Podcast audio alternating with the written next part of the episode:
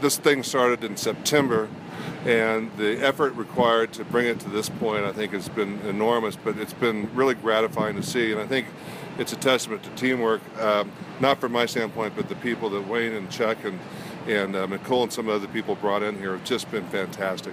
They're all very experienced and very good at what they do, and it made this thing about as seamless as it could be given the short period of time we had to start it up. Obviously, with any business, and you are a businessman, it's all about bottom lines and making money and trying to put money into it and make it profitable. Do you see the signs that, that, that are showing you that this could be a business that we can take forward? Yes, it does. Uh, the first year has been about stabilizing the racing, getting the racing uh, correct. Uh, next year will be about promoting the events a different way.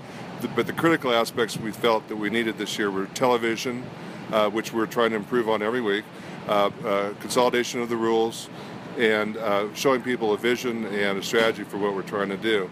And I think from what we've seen and what we're hearing, and from what the marketplace is telling us, the sponsorships and that sort of thing, we've built the value that we want to this first year.